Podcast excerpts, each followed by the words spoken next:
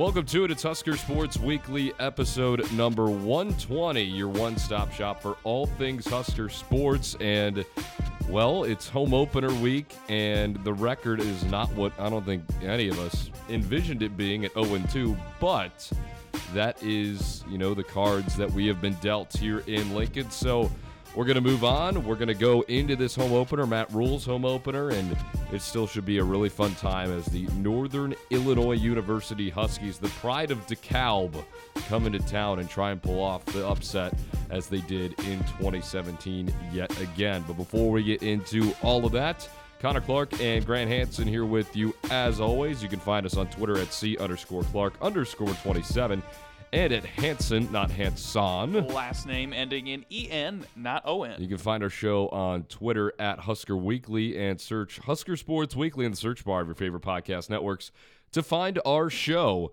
wherever you want to listen, whether that's in the car, doing homework, working out, walking to the stadium, preferably.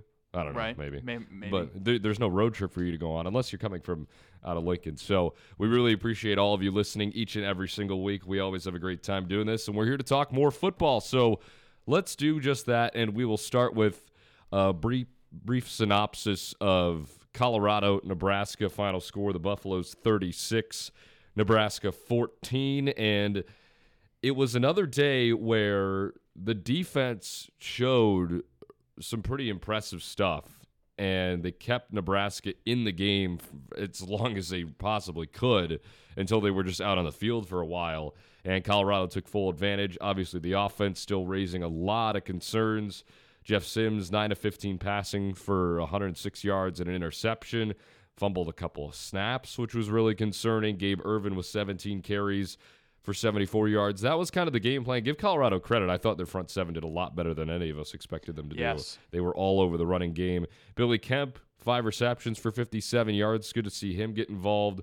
Uh, Shedeur Sanders did his thing, threw for 393 and two touchdowns.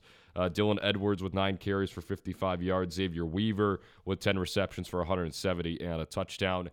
I will say the silver lining is Travis Hunter really wasn't an X factor on Saturday. I thought the defense shut him down very, very well. The atmosphere in Boulder was, I'll give them credit, pretty good.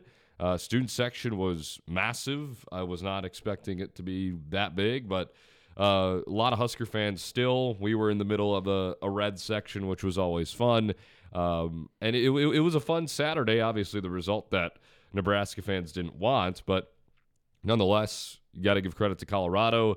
They played well, and Nebraska obviously has a lot to figure out on the offensive side of the ball, and that includes scoring points. How Yeah. are we going to score points, especially as an 11 point favorite this week? Yeah, and against the defense um, and, and a defensive line that Matt Rhule said earlier this week is as good as any that Nebraska has seen so far. Um, th- this is a group that's relatively deep on the front seven um, and that really has done a good job of pressuring the quarterback from a lot of different spots. You have multiple different players, at least four with one sack. Uh, this is a defense that's able to rotate, um, that did really, really well last week against Southern Illinois, and I get it FCS, but you know that SCF, FCS team beat Northern Illinois last week.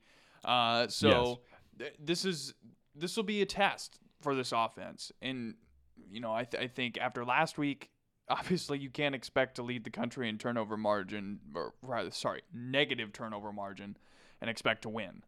Uh, and so that's again in in a lot of ways, you know, very similar to what maybe some of the conversations that we've had around here the last two years, where it's like, man, if this team was able to clean up a few of these basic errors, these basic turnovers, they win that season opener against Minnesota. They're more competitive in that game against Colorado, and we're talking about this thing very differently. But they didn't do those things, Mhm. A- and, so um, those questions remain. I, I mean, eight turnovers is bonkers, and especially the type of turnovers, the caliber of turnovers that Nebraska had against Colorado, where it's things as simple as It's it's the It's most as simple as hitting guy in the hands. Yeah, it's it's the most frustrating variety of turnovers, right? I mean, I hate to go there, but this has been a speculating question all week. What does that game look like with Casey Thompson under center? So okay, so I'll push back on that um, because you know he okay. So Casey Thompson had a good, really good first week um, with Florida Atlantic. Right. Uh, last week though, not so much. Yeah. Last week he threw for 180 yards, did throw it 42 times, but no touchdowns, two picks, QB, QBR of 14.4. So really good first week. He threw for 280, five touchdowns, one interception. Look, I, I think we probably could have guaranteed that Casey Thompson would have caught the snap. So there's that. But um, look, I, I think that's really it more than anything. And it did seem like it did seem like it was on wasn't hundred percent on Jeff Sims. A lot of it was. Um, but there were definitely moments, specifically the snap that hit the motioning fullback, What? Yeah. that made me think there was something going wrong with Ben Scott at the center position. Yeah, I agree. I think the snapping as a overall wasn't great on Saturday. I mean, there were a lot of low outside to the left or to the right. I mean, the ones that, and, and it was weird because I feel like the ones that were dropped were some of the better Right. Ben Scott snaps. Correct. from, Yes. from the day. So that was kind of weird. And yeah, obviously you mentioned the one hitting the guy in motion, and that was kind of a whole thing. And I mean, just absolute drive killers. And Right. and a part of it too, at the end of that first half was it felt like Colorado got three free possessions inside of the Nebraska 30 yard line. I mean, it was the pick, then it was, I believe, just a pretty quick possession and then a fumbled snap Right. that And- resulted in that. And the fact that the defense was able to limit that to 13 points at the half or 10 total, you know, it felt like in that first half, Colorado's offense was effectively playing with a 50 yard field yeah. um, because of the field position and where things were at in that regard. And Nebraska's defense did a fantastic job of standing strong in that area. Again, eight sacks as a team. I think that's the most in a game for Nebraska since 2009. Since the Suh game. Uh, so, you know, a historic performance, at least to some extent, from Tony White's defense, even though the final score doesn't indicate it and some of the numbers don't, right? That first half was as good of a first half as- I have seen a Nebraska defense play since we've been doing this show. Um, and I think probably dating back to the last time Randy Gregory was Gregory was here at Nebraska. Yeah, I mean, there were a lot of spots in that game where, you know, Colorado would either A, pick up a penalty or get a TFL, hmm saying Nebraska would TFL them. And they capitalize on some of them, Colorado did. I'll like a couple of drives. There was a 15 yarder, and then they would get it all back in the next play. But Right. later in the drive, it would happen again with a TFL, and then Nebraska would come up with a stand. And that's exactly what you need because you kind of had the sense of, okay, if they're going to get set behind the chains and they're still going to move the ball like this, this could be a long afternoon. But that wasn't really the case. I think, I mean, at the end of that first quarter, you're feeling great that it's 0 0. Yes, I think. 100%. feeling absolutely phenomenal. You really could have gotten into the locker room down 10 or even 3 if you Right. really think about it. It could have been a 3 nothing ball game have again at, at halftime. So I I'm kind of sick for the guys on defense that the final score didn't really show what they did because I mean they're playing the rear ends off. I, there's Right. absolutely no doubt about it, and I agree. I think this is probably some of the best defense we've seen since we started doing the show. And uh, I I love a good defense. I mean, and I know everybody here does too. The black shirt tradition is rich. And every time, I mean, it makes you feel. Now, granted, the offense hasn't been picking up its slack, Right. but every time your team has a really solid defense, that makes you even more confident that you're having a chance to at least put yourself in a position to, to win. win, yeah. And Nebraska just didn't do that on Saturday. Well, I mean, like let's be honest. Like let's look at the offenses around the Big Ten West. I mean, there have not been, generally, not just the offense, but there have not been a, many inspiring efforts through the first two weeks. Mm-mm. And so, you know, when maybe not against Michigan, but when you look against pretty much everybody on that you know division slate for Nebraska this year, and I think you probably can throw Maryland in there too. Nebraska is going to its defense will keep it in games throughout the rest of the year. You know, again, maybe it gets a little bit separated in that second half, uh, but Nebraska's defense will keep this team competitive no matter how disastrous the offense is. And as long as they stay healthy, of course, that that's probably a caveat. Um, but you know, this group is talented enough to keep Nebraska in it, and if the offense can just you know take care of the football, I mean, like you go back to what like I think. I think to some extent Matt Rhule wants to create a PJ Fleck slash uh, old style Wisconsin type of program here in Nebraska, and or a Kirk Ferentz type of program here in Nebraska, you just right? you just combined every Nebraska fan's worst nightmare. And it's probably true, but here's the thing, right? Like you want to have a strong defense, good line play, and take care of the football. And Nebraska's not doing the latter part right now. Yep. And when your offense is on the field for as long as it is, and you basically the way Nebraska has to win games offensively, you have to reduce the amount of possessions. You're you're effectively just reducing the amount of possessions you have on offense, which is a, theoretically a good thing because it means that you're shortening the game generally, and you're keeping your defense off the field, letting your defense remain fresh. But at the same time, if you're turning the football over on those limited possessions, I mean that's a killer. So, uh, like that is kind of the double-edged sword, sword of where Nebraska is at because that taking care of the football component is important for any offense, but but for a team that possesses it at the rate that Nebraska does currently, it's even more critical, I think. there were a lot of drives that I think showed promise. And now I'm not sitting here trying to make excuses for the offense because it just needs to be better. They scored three touchdowns for Yeah, two games. I mean, it just 100%. needs to be better. And eight turnovers, it's not going to cut it. They put themselves in positions to score multiple times, and now, you know, he's a freshman. Tristan Alvano hits the upright. Mm-hmm. You get inside Colorado territory, you cough up the football, or you get a penalty, one of the two. And it felt like you were just kind of waiting for them to break through, and then you get the Sims run for a touchdown that was Right. 50 plus yards, which was great. And I thought Sims made some throws that can show, and this is what pains me. He made some throws that I think show you what he can be as a thrower, but the caveat to that is he's already been in college football for a handful Correct. of years. Yeah. That is the frustrating part about it because I thought he made some pretty good throws to Billy Kemp. He made some pretty good throws.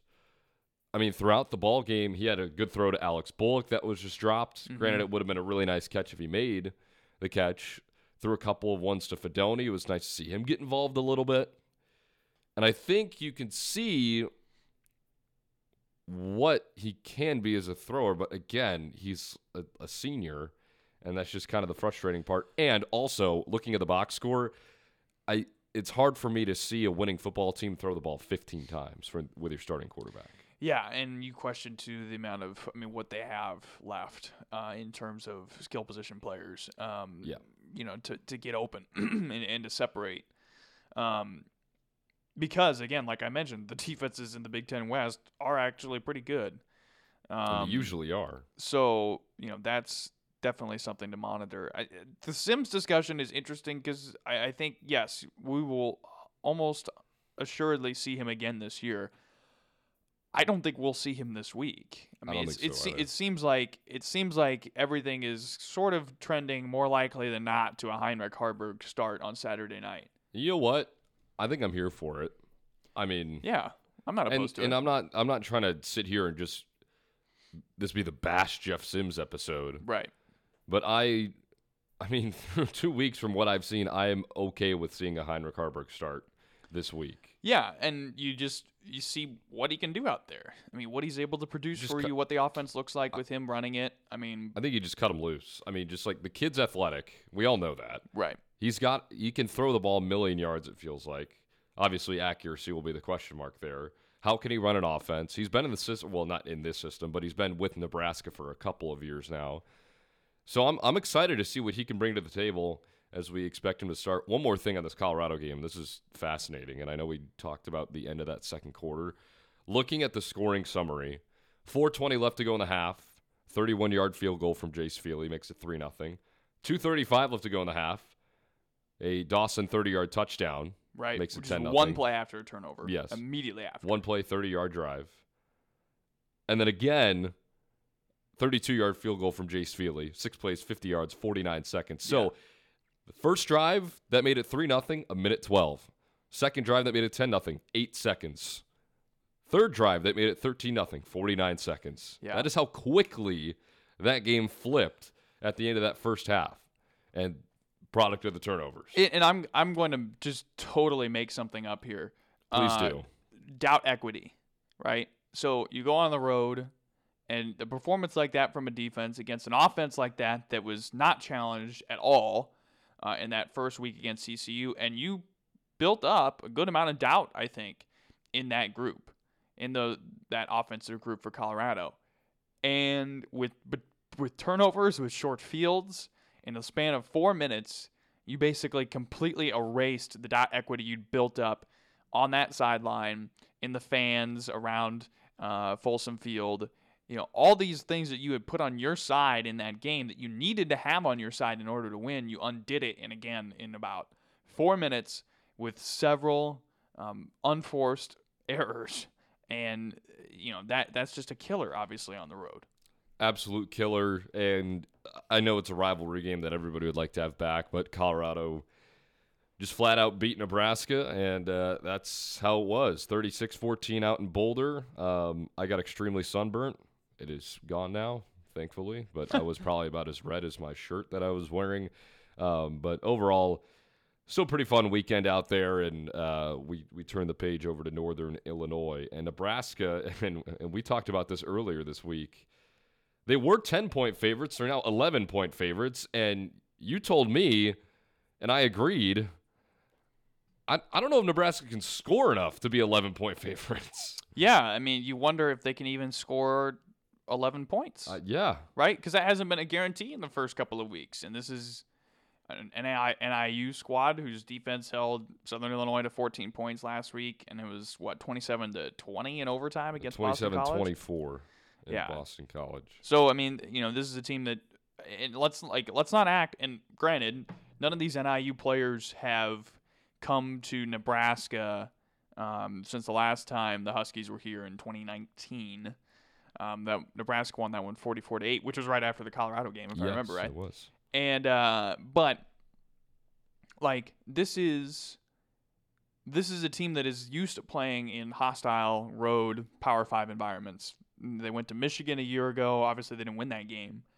Um, Boston College earlier is very different than Nebraska, but I, I don't think this is a group that is going to be stunned by the crowd and the environment on Saturday. Rocky Lombardi has played uh, in Memorial Stadium before. He's a seventh year quarterback. La- his That's literally ridiculous. his college career has lasted longer than Scott Frost at Nebraska. It and he ended up playing Scott Frost in 2019 in that Michigan State nine to six win in the snowstorm.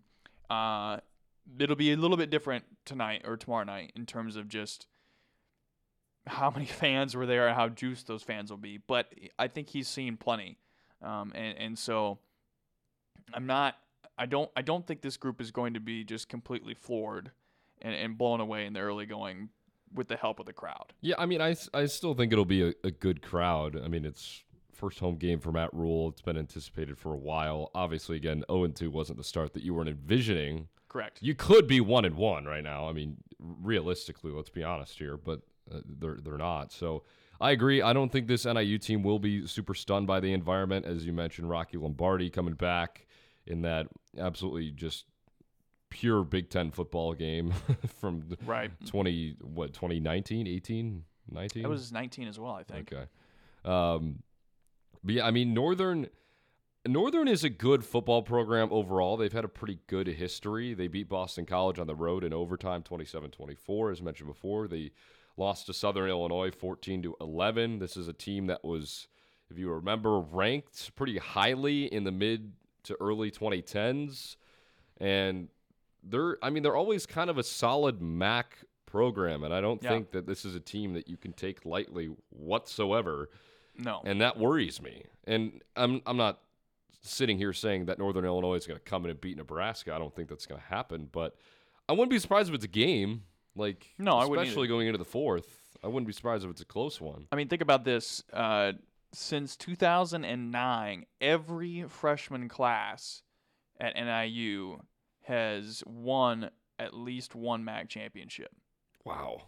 I think it's either that or appeared. Let me double check because I have that stat printed earlier this week. And this part, you know, this thing, um, I know is true, but um, the five MAC championships for NIU, um, yeah, so yeah, sorry, sorry. Since the 2008 season, every freshman class at NIU has left with at least one MAC championship. That is incredible. And their Huskies' five conference championships are more than any current league m- member. Um, and they hold the record for appearances in the championship game with nine. So this team, even though they've struggled, I think, uh, under head coach Thomas Hammock, uh, this team generally has found success. It's a good football program. Yeah. And mean- so, yeah, to your point, there is no reason to take them lightly. And, and I don't think Nebraska will. I, I don't think they will either. They're currently uh, third in the MAC West division. If you like yourself some Maction, uh, they trail. Well, actually, they're tied for first. I take that back. They're they're in a five way tie for first because everybody in that conference is one and one apparently. So this is a team that will pose some problems, as you mentioned. The the guys up front for NIU are pretty good. Um, as Rhule said that as well. Um, Lombardi this year is thrown for 462 yards, one touchdown, three interceptions. So turnovers have been uh, iffy for him as well. Jeff Sims, 220 yards, one touchdown, four interceptions through two games.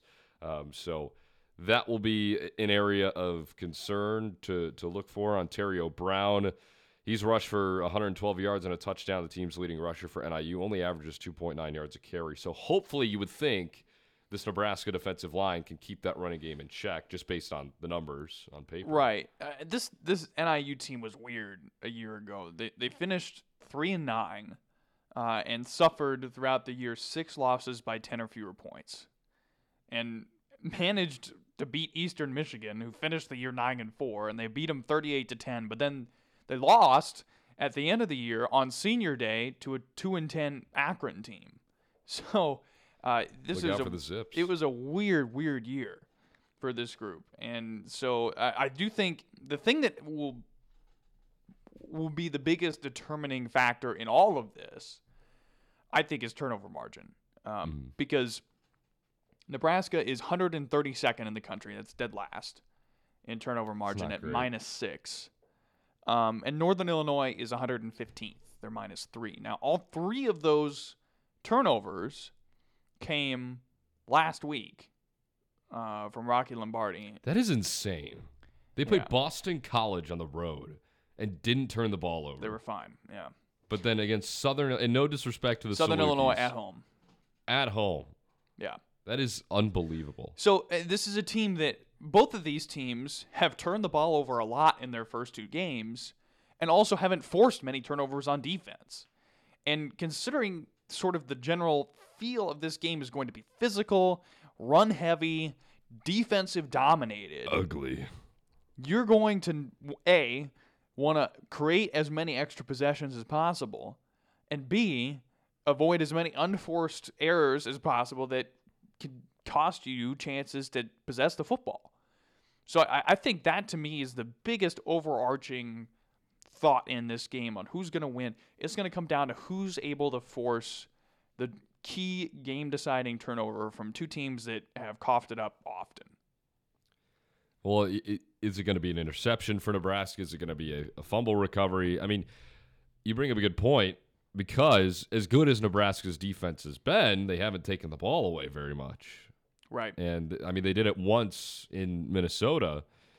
And that's something that they need to start getting better at. Take the ball away, give your offense a shorter field. Maybe that provides a spark for them to get a little bit better as well. So, And the other thing with the turnovers from Lombardi is that of his three interceptions, two came with a clean pocket per PFF. So, you know, even like those interceptions last week, he was not pressured and he wasn't blitzed for either of them. So again, like that is a that is a major question mark. It's really it's really really odd. And I'm I'm looking at Lombardi's career stats. I mean, this is a guy who threw for 2,500 yards Yeah. in 2021. Threw 15 touchdowns, eight interceptions. Now, he's thrown nine in a single season, and that came in the COVID shortened season. That was the most interceptions he's ever thrown in his career. Um, but he hasn't been a huge touchdown guy through the year. 15 is his career high, and that came in that 2021 season. Um, through five to one interception last year. QB rating 28.9, which is 121st in the country. So we'll we'll have to see. I mean, is he going to turn it over early and often, or is he going to play a clean game like he did in Boston College? I don't know. And Boston College is not a great football player. Well, team. again, in the previous 17 games of his career as a Husky, Lombardi threw nine picks total, and he threw three last week against SIU. Other interesting bit here about the offensive line for Northern Illinois, which has generally been pretty good, uh, but was not last week. So they've been in the top 10 in the country in sacks allowed the last two years. They allowed 23 sacks in total in the 2022 and 2021 season combined. So that's obviously incredibly impressive. But they gave up four sacks last week to an FCS team. So I mean, think about that for a second. So that's roughly 20%, little little I mean, a little under 20% of the sacks you've given up in the last 2 years total you gave up last week to SIU. So, you know, a Nebraska pass rush that tallied 8 sacks last week is teeing off against an offensive line that gave up 4 the week in that same week.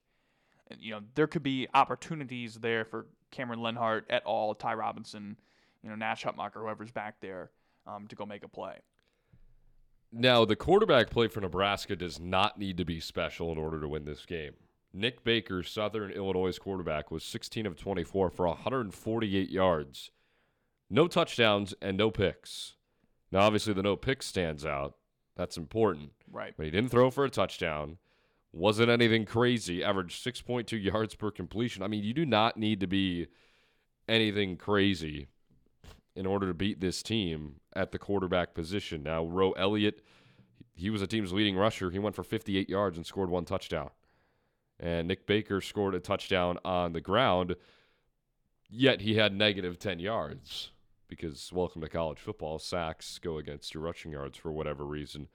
So it doesn't, and I, I get it. This Northern Illinois, Southern Illinois game was is ugly. It was defensive heavy. It was low scoring, but I think that's something you can come to expect tomorrow night at Memorial Stadium. Maybe not 14-11 low scoring, but something that ends in maybe the high teens, low 20s. I mean, think about this. SIU won that game last week by three, and Northern Illinois turned the football over three times, ran for 1.9 yards per carry, and missed two field goals. So, I mean, when you're talking about the quarterback play not having to be special, but that's assuming that Northern Illinois continues to shoot itself in the foot this week That is true. and doesn't play with a chip on its shoulder in an environment where again, you know, they're getting paid to come here. This is a nothing to lose type of game for the Huskies. So I mean, do you just completely let loose in a game like this? You know, that that could be, you know, that could be another side to this you know, disaster of a game against SIU last week. I mean, why wouldn't you come out here with nothing to lose? I mean, if you're if you're Northern Illinois and you look down on paper and you see Nebraska's 0 and 2, and as you mentioned, you're getting paid to come here and play Nebraska, and you have beat Nebraska in recent memory in Yep. this building. Within the last seven years. What? Why not? Let, why not let it loose? Why not play with that confidence? I'm not saying they're going to come in here as acting as the favorites, but they have every right, I think, to come in with you know, let's let this thing fly. Let's cut it loose. Let's empty the playbook. We got nothing to hide anymore. Let's go. Let's go see if we can try and steal a win here against a team that's trying to rebuild. By the way, uh, that so the last time the last time that Northern Illinois beat Nebraska was in 2017. Yes. It was Mike Riley's final season. Kind of really probably the point where people realized, oh, this is over. But uh, Rocky Lombardi was a freshman on the Michigan State roster in that 2017 season. That is ridiculous. I was, we were sophomores in high school Yeah. in 2017, and yet here we are. Who's that? Who's that player? I think they they're on NC State. Who's in his eighth season of college football? I mean, his story's gone viral. It is absolutely bonkers about how you can how, how can you be a college football player for almost a decade? Yeah, Bradley uh, Bradley Rozner. Gosh, I mean that is that's there. There you go, transfer portal. We thought maybe we could go an entire episode without mentioning it. Psych, because that's literally impossible in collegiate athletics now. Eight years in college, that's insane. Because we're in our fourth year of college, and what we both presume to be our, our final year of college. You Can you think, you imagine having four more years of college after this? No. I he mean, that started is he started 2016 8 the 20, from 26 to 8 2018 he was at the JUCO level at Cisco College. we were 14, 14 years old. Yeah. And now, and now we're still in college with him, technically, Yeah. based on Oh, eligibility rules. That is the- like, even Sam Hartman has been in college forever at Notre Dame. Which I mean, well think about this too because this is another layer to this. This is a very specific type of layer, okay? yes, So, Midland's quarterback, his name is Garrison Beach. He's 25 Jeez. and has at least one more year of eligibility oh my left. goodness, Because where did he, come from? He took a two-year Mormon mission, plus the COVID, plus everything else. He's married, and he's leading the Warriors. He's leading. There you see him every Saturday. but yeah, that's I mean. Like that's kind of the you know you, we got plenty of outliers. Man, that is. I cannot wrap my head around that. So, uh, Northern Illinois, Nebraska, tomorrow night at 6 p.m. at Memorial Stadium. Matt Rhule's home opener. We will see if we get Heinrich Haarberg starting under center. I believe we will, just based off of the injury from Jeff Sims. Not It's not performance based, it's injury based because he tweaked his ankle uh, against Colorado later in that game. So, without further ado, it's pick time here boy. on, on episode 120. Last week, Grant had a push somehow I know. because Utah decided to not show up in Waco. They still ended up winning 20 to 13. So you're 2 3 and 1. Yeah, that's gonna be season. ugly for the rest of the year having that having to That, say that that, extra third one. number. I'm 4 and 2, which I thought I did worse this week, but apparently not. I, I Yeah, because I thought because you thought you had Tulane. uh, yeah. Yeah. So I got Illinois and Kansas. I had Kansas winning. Boom. Easy. Kansas yeah, wearing that all black at was, home. That was the best pick that either of us had Come on. last week. All black at home. Kansas is Yeah, not that was a lock. Uh, Ole Miss winning at Tulane. They did that. Uh, and then I had Nebraska winning at Colorado. Yeah, rip. I wasn't gonna do it, and then you did it, and I was like, well, Peer pressure. wow. So you just walk in you you had here's your one Utah Baylor. It's a push. Wisconsin at Washington State. Good pick there. Yeah, man. Really good pick there. I th- I would say that's a better pick than the Kansas I, one. I like you could just see it, man. You could see it coming. I, Washington State is a better team than everybody thought. the And- quarterback and is really to good. some extent. To some extent, they might be. I mean, I don't know who's open, but to some extent, they're trying to make a push right now to say, as a athletic institution, we are valuable to you beyond the Mountain West, or Mhm. that's our higher ceiling. And I'm not saying that directly influenced that game, but you know th- that I think that's an overarching factor for that institution generally. I'm sure the athletic department was happy about that. And then you also had Nebraska beating Colorado, so we're even on that front. So let's get into it. Another full slate of college football. I almost clicked on the college basketball schedule. I am getting ahead of myself. I apologize. I'm very excited for that. Um, so let's take a look at this week's slate of games. It's kind of weird. Oh, also, by the way, Texas beat Alabama. We were both wrong on that. Yeah. But it didn't count Really because wrong. it was an honorable mention. That was a great game. That was a fantastic game. Give credit to Texas. Quinn Ewers too, man. They look good. They look really, really good. Alabama didn't look great, in my opinion, but Texas, I'm I'm not trying to invalidate Texas's win. Texas looked good at Bryant Denny Stadium. So the Longhorns, give them credit. They're they're going to be a pretty good football team this year. So I went first last week, so I'm going to make you go first this week. Okay, that's fair. Uh, we will start with a very, very. bl- It's a bland week. I mean, let's not sugarcoat this. This is a bland. Now, That's unbelievable. now, granted, granted, those bland weeks traditionally have given us some of our best upsets and wildest games. Like on paper, weeks that are bad in years past have turned out to be really good. So maybe things change. Uh, I'm going to start out here in Columbia, Missouri, with Kansas State um, and Missouri. Both teams 2 0. Kansas State a four point favorite. It's an intriguing game. Number 15 in the country. It's an 11 a.m. kick on the SEC network. And I like the Wildcats here to cover the four points. Uh, Missouri, weird kind of start to the year. You beat South Dakota. Great. You know, good job. That's 25. It's a 25 point win there. But you just eke by Middle Tennessee State by four points, 23 to 19. I, I think Kansas I think Kansas State wins this one. They move to 3 and 0 on the year, and I will give them, again, the cover there. I, I think they win at least by a touchdown. We'll go 27 20 Wildcats. Yeah, I think that's a pretty intriguing game this year. Um, just a couple of programs that look good ish. Right. But we'll, we'll see if they can really break through this week in Columbia. Um, I'm going to go down to the great state of Texas and I'm going to go TCU at Houston. Now, TCU Ooh, is a fun. seven and a half point road favorite over the Houston Cougars. The over-unders at 64.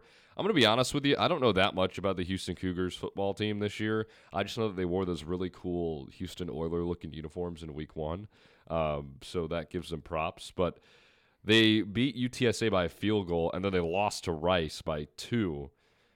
I'm going to go with a TCU cover on the road. I think they'll win by more than seven and a half, and they will get to two and one, two straight wins after dropping a game to Colorado.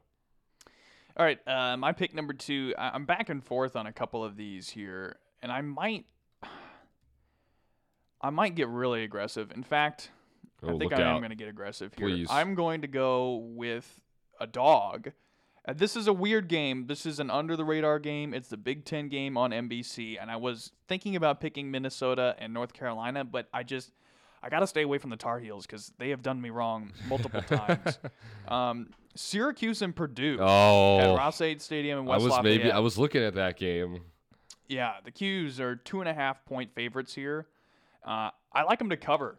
I mean, this team has put up some ridiculous numbers in their first two weeks: a 65 to nothing win over Colgate, and then 48 to seven over Western Michigan. Now, granted, obviously those two teams are not, you know, the class of Division One football, but you know they're they're I, I, they're a really fascinating, fascinating um, pro- program in Syracuse, just because again of that offensive talent, what they've, what the numbers they've put up in the first couple of weeks, because they've taken care of business. Now, meanwhile, Purdue, they just came off a win over Virginia Tech, um, which you know depends on how you really want to value that.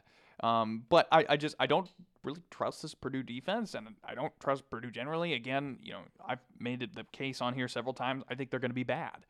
Um, and so Syracuse again a two and a half point favorite on the road. I've got them winning. Uh, we'll go by 10, 28 to 18. We'll just make a really weird score there for Purdue, but that's fine. So you got Syracuse over Purdue. And yeah, the 'Cuse a two and a half point favorite. Gotcha. there.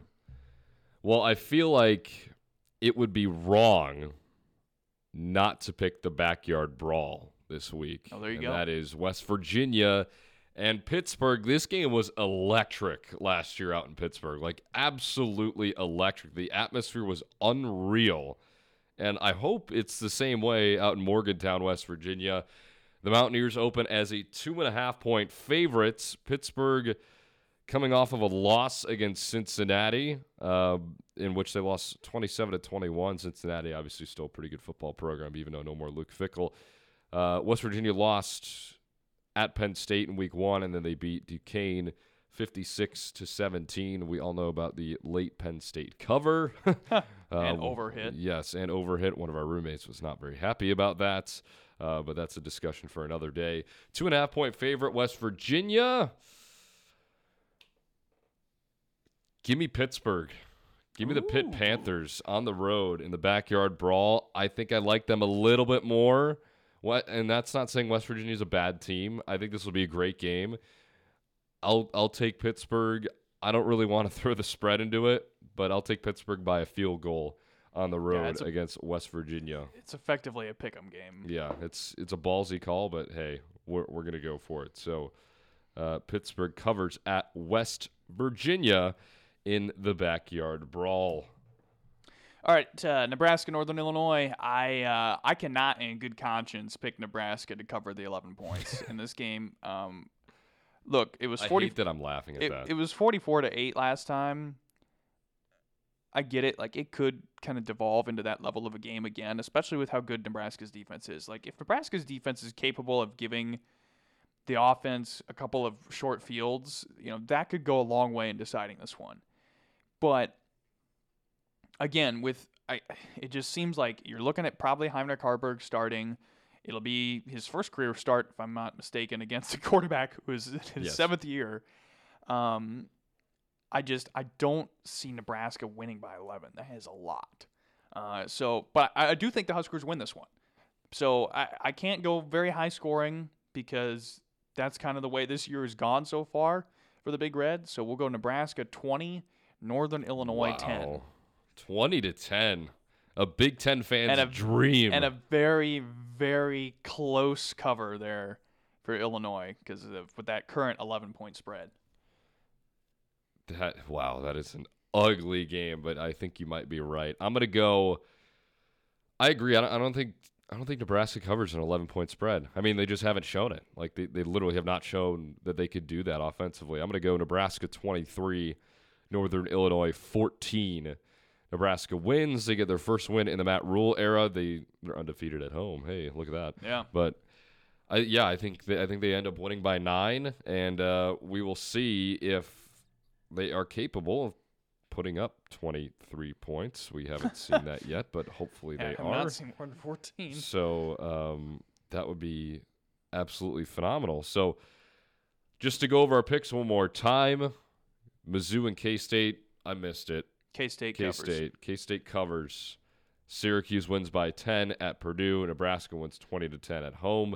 I have TCU covering at Houston, Pitt covering at West Virginia, and Nebraska winning by 9 at home against the Northern Illinois Huskies, the pride of DeKalb, Illinois. What what a place that, that is. They got a great oasis. It is a road trip staple. Um, and yeah, I've I've actually never been into the city limits of DeKalb that that much, so can't really speak too much on that. But uh, yeah, that'll round it out for our episode 120. We got Northern Illinois and Nebraska 6 p.m. tomorrow night. We're so glad that you were able to join us to help you get ready for the highly anticipated home opener under the lights. Maybe a light show tomorrow night as well. Could Yeah, be probably fun. be the only one. Probably. So that could be fun. Uh, once again, you can find our show on Twitter at Husker Weekly. You can find us on Twitter at C underscore Clark underscore 27 and at Hansen, not Hanson. And you can find our show in the search bar. Just search Husker Sports Weekly on your favorite podcast networks to find our show. We'll be back next week to talk Nebraska, Louisiana Tech. Enjoy the weekend. Enjoy the first home game of the year. And until we talk again, go Big Red.